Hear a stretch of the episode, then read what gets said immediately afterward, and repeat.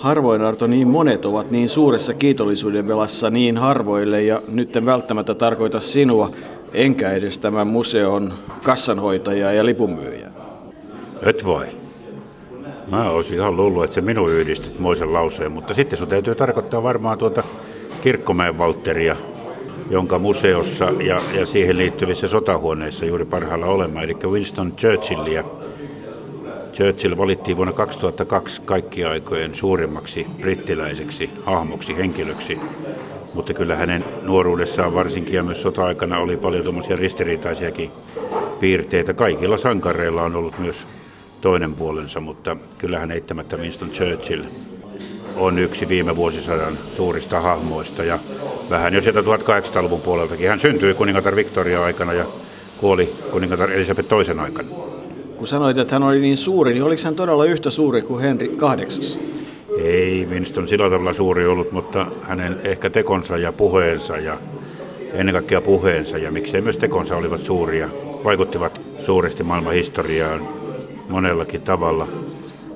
Hän oli, hän oli vaan yksinkertaisesti mies, joka halusi vaikuttaa maailman historiaan. Se on niin olennainen asia, kun lähdetään tarkastelemaan Winston Churchillia.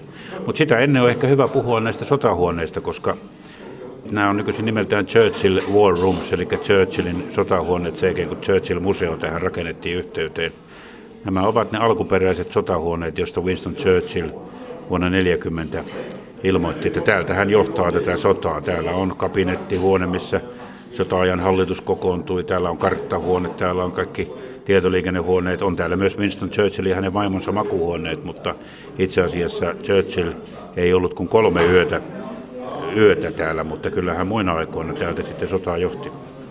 Niin, ja paikka on todella niin keskellä Lontoota kuin olla ja voi. Ja kyllähän kun Churchillia miettii ja koko sitä hänen pitkää elämäänsä, joka kesti rapiat 90 vuotta, hautajaiset olivat komeat. St. Paulin katedraalissa jopa nosturit kääntyivät kunnia kujaan, kun hänet veneellä sitten sieltä vietiin, mutta sitä ennen aina siitä marraskuun viimeisestä päivästä 1874 tämä mies, joka todella tulee mieleen siitä, että ei kuvaa ilman sikaaria, teki matkaa ihan konkreettisesti.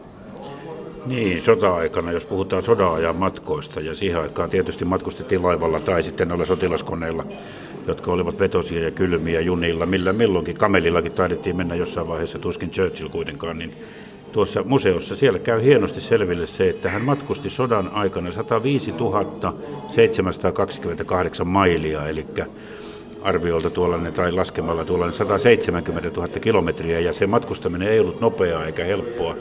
Tämän verran kuitenkin tarvittiin, jotta maailmaan rauha saataisiin. Winston Churchill, hänen suurin saavutuksensa varmasti sodan voittamiseksi oli se, että hän, hän koko ajan tiesi se, että USA on tultava mukaan sotaan ja USAsta hän sai, britti, britit saivat paljon tukea, materiaalitukea silloin ensimmäisenä vuosina ennen kuin USA Pearl Harborin jälkeen liittyi mukaan sotaan, mutta aivan ensimmäinen minkä, minkä Churchill näitä, näitä kuuluisia sanontoja, niin hän sanoi silloin vuonna 40, että minulla ei ole teille tarjolla mitään muuta kuin verta, uurastusta, hikeä ja kyyneleitä. Se, se oli se, millä hän lähti tähän sotaan. Ja sitten hän sanoi, kun käytiin taistelua Britanniasta, eli saksalaiset pommikoneet tulivat jatkuvasti ja britit puolustivat hävittäjälentäjillään, niin noiden hävittäjälentäjien suorituksia katsellessaan hän puhui heille joskus ja totesi todella tuon alkuperäisen lauseen, että harvoin niin monet ovat niin suuressa kiitollisuuden velassa niin harvoille. Se oli ratkaisevaa, että Britannia jäi natseilta valloittamatta ja, ja sitten, sitten kun saatiin USA mukaan sotaan ja tietysti Neuvostoliitto, niin jossain vaiheessa kävi niin kuin kävi. Eli voitto tuli tälle puolelle. Niin, Winston Churchillin historiahan on oikeastaan semmoista sotahistoriaa, ja nyt kun todella äänitetään täällä, täällä sotahuoneessa, kellareissa maan päällä, jossa nimenomaan britit sitä omaa sodanjohtoaan tekivät ja, ja sitä käytiin, niin, niin kyllähän Churchillin historia on ihan lapsuudesta alkaen tietyllä tavalla sotahistoriaa, eli se, että hän kävi Harrown poikakoulun ja ei ollut mikään erityisen hyvä oppilas, mutta oli erityisen hyvä puhelahjoiltaan ja, ja oppi muun muassa runoja valtavan helposti.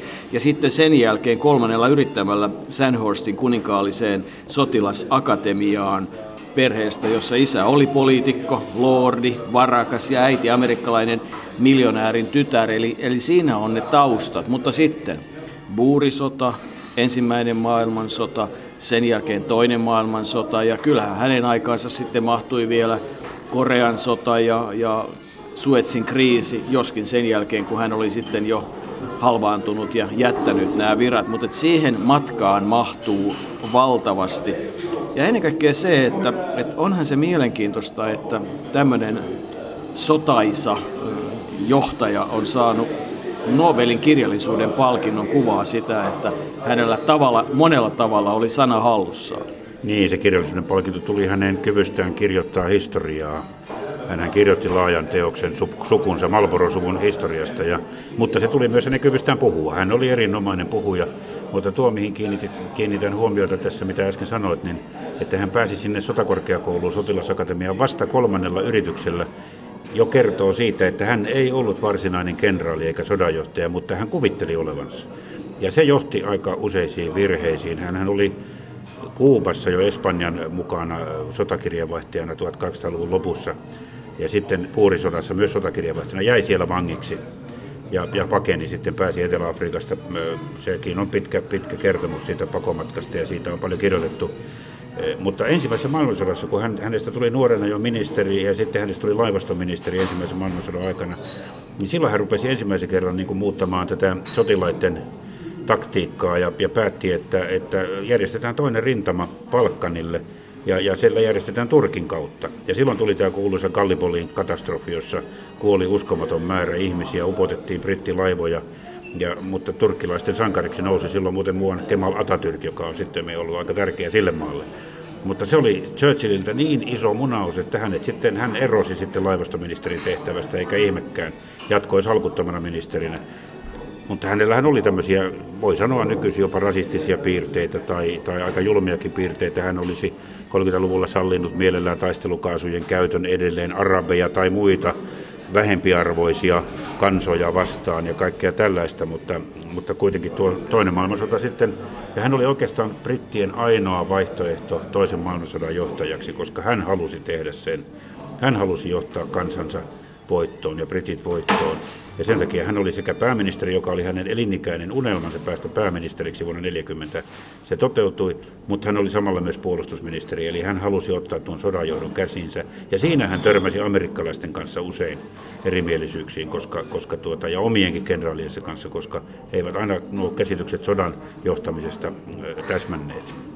Mutta siis mielenkiintoista Churchillissä on se, että, että vaikka hän oli erinomainen puhuja ja, ja tietyllä tavalla kansan yhdistäjä ja kansan kiihottaja, niin olihan hän myös hyvin ristiriitainen ajatuksissaan, että yhtä aikaa kun hän ihannoi tietyllä tavalla sitä järjestystä, jonka Mussolini saa aikaan ja kommunismin pelko oli yksi semmoinen kantava, tai eikö sitä kommunismin pelko, vaan kommunismin tuhoaminen, ei voisi puhua pelosta. Hänellä oli vahvuus, vahva käsitys siitä, että voimaa käyttämällä voidaan asioita ratkaista, jopa lakkoja, että kyllähän kaivosmiehet saadaan kuri, kun konekiväärit laitetaan ampumaan.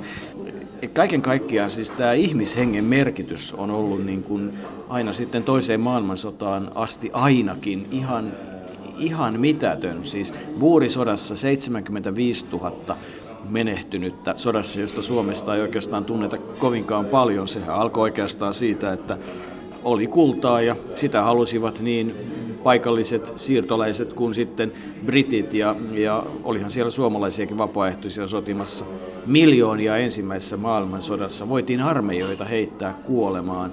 Toinen maailmansota valtavaa tuhoa, siis että mutta Churchillissa on tämmöinen ristiriitaisuus hänen ajatuksissaan. Ja sitten kuitenkin myöhemmin, ihan viimeisinä vuosina, häntä pidetään kuitenkin tämmöisen yhtenäisen Euroopan isänä. Ja yksi parlamentin rakennuksesta on nimetty hänen mukaansa. Et tarina kaiken kaikkiaan on kiehtova ja kyllähän sitä kannattaa täällä, jos on kiinnostunut tutkia. Olkoonkin, että siitä saa pulittaa ihan mukavan summan. Niin, tänne, tänne sotahuoneisiin maksaa yli 16 puntaa, mutta kyllä täällä kerta kaikkiaan näkemistä on. Churchillista tuli vielä mieleen se, että hän oli siis tuollainen, niin kuin sanottiin, hyvä puhuja, erinomainen puhuja. Olen joskus kuunnellut niitä ja, ja miettinyt, mutta se, se, se semmoinen tunteen palo, mikä niissä jutuissa on, niin kyllä se käy sieltä esille, kun sitä aikansa kuuntelee. Mutta hän oli myös sitten aika nokkela näissä jutuissa. Vuonna 20-luvulla, kun hän meni umpisuolen leikkaukseen, silloin vielä nukutettiin umpisuolen leikkauksessa, niin kun hän siitä heräsi, niin, niin tuota, parlamentti oli hajotettu ja hallitus oli kaatunut, jolla hän totesi, että jaa, että siinäkin menetin kerralla ministeripaikkani, kansanedustajan paikkani ja umpisuoleni. Niin, se oli itse asiassa aika katkera paikka, koska hän oli siis parlamentin jäsen käytännössä 1900-1964, lukuun ottamatta sitä kahden vuoden jaksoa, joka sattui siihen 22-24, jolloin tuo umpisolmu, umpisolmu, umpisuoli oli leikattu. Ja, ja sitten tavallaan myös se ministerijakso, että hän oli siis pääministeri 40-45, ja sitten häntä kaivattiin uudelleen 51, jolloin hän oli sinne 56 saakka pääministerinä, mutta että se olisi hyvä tietokilpailukysymys kaiken tietäville, että äh, luettele kaikki ne ministerin postit, jossa Winston Churchill on uransa aikana ollut. Siihen nimittäin mahtuu aikamoinen määrä erilaisia, erilaisia asioita, mutta että ristiriitainen henkilö, aina sikaarisuussa, valtavasti matkustanut. Olisi kiva tietää, että minkälainen lentoyhtiön bonuskortti hänellä aikanaan oli tai laivayhtiön. Ja, ja, ja sitten tietysti niin kuin sanotaan, monella tapaa loistava puhuja, mutta että mitä muuta hänestä nyt sitten oikein voi sanoa, kun Churchill on niin, niin montaa? Niin, hänestä kun on näitä sitaatteja jäänyt jälkipolvelle, niin yksi väittää, että hyvän terveyden, ja hän olisi sanonut näin, että hyvän terveyteni salaisuus on sekä runsas juominen että tupakointi. Mä en oikein usko, että hän juuri tuolla, tuolla tavalla sanoi, vaikka se kyllä piti paikkansa. Siis ei sellaista valokuvaa tahdo tai filminpätkää löytyä, missä se sikari ei olisi ollut suussa. Ei se kyllä aina palaa, mutta se on suussa.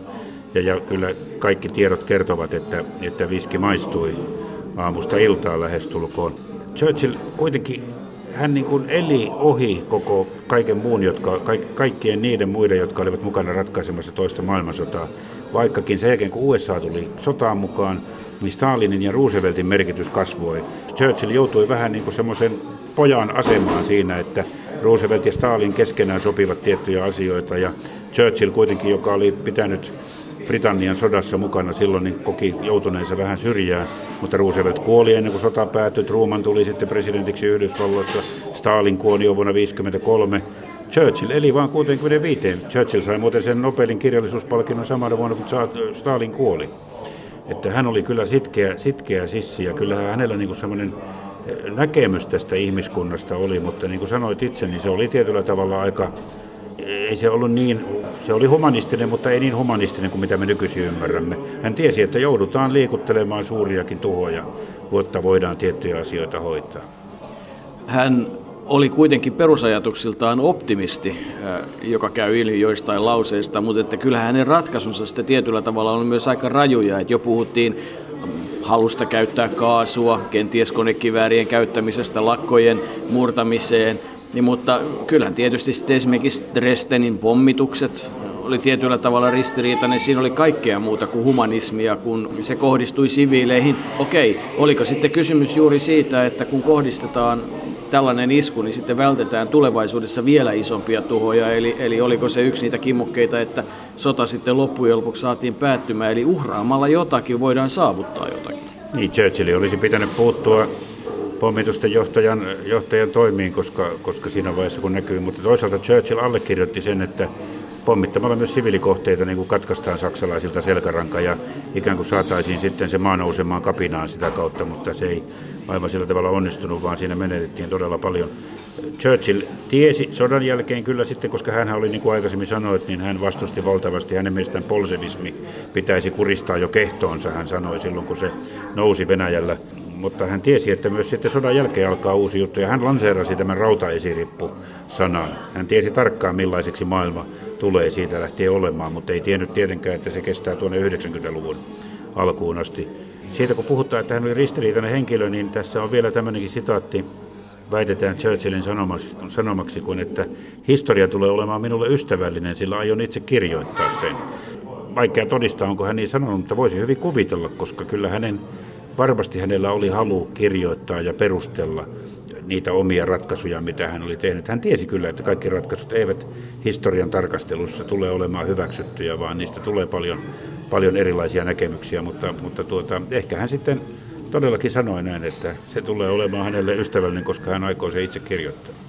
Niin, ja oli kykenevä myös sitä kirjoittamaan, eikä välttämättä niin väärin, mutta jos ajatellaan tätä Britannian tai brittiläisen imperiumin kansanyhteisön historiaa sen viimeisen parin sadan vuoden ajalta, ja oikeastaan sieltä buurisodasta näihin päiviin niin rinnalla voi sanoa, että sen kuningashuoneen historian rinnalla, joka on sitten ollut avioeroja ja erilaisia tragedioita, niin sen rinnalla on kulkenut tämmöinen poliittinen historia, niin kyllähän voi sanoa, että Winston Churchill sen poliittisen ja sotahistorian kannalta on, on ainakin yhtä merkittävä. Eli tavallaan niin kuin kahta polkua pitkin voi tänne Britanniaan tutustua kuningashuoneen kautta ja sitten poliittisen historian kautta tähän lähihistoriaan. Ja silloin Churchillin museossa käyminen ja sotahuoneessa käyminen kyllä avaa sen aika tavalla, ottaen huomioon myös sen hänen taustansa, siis varakkaasta perheestä, konservatiivi, kuitenkin alkuvaiheessa poliitikkona liberaali, hyvin rajut mielipiteet jossain vaiheessa. Hän on, niin kuin, hän on kulkenut koko sen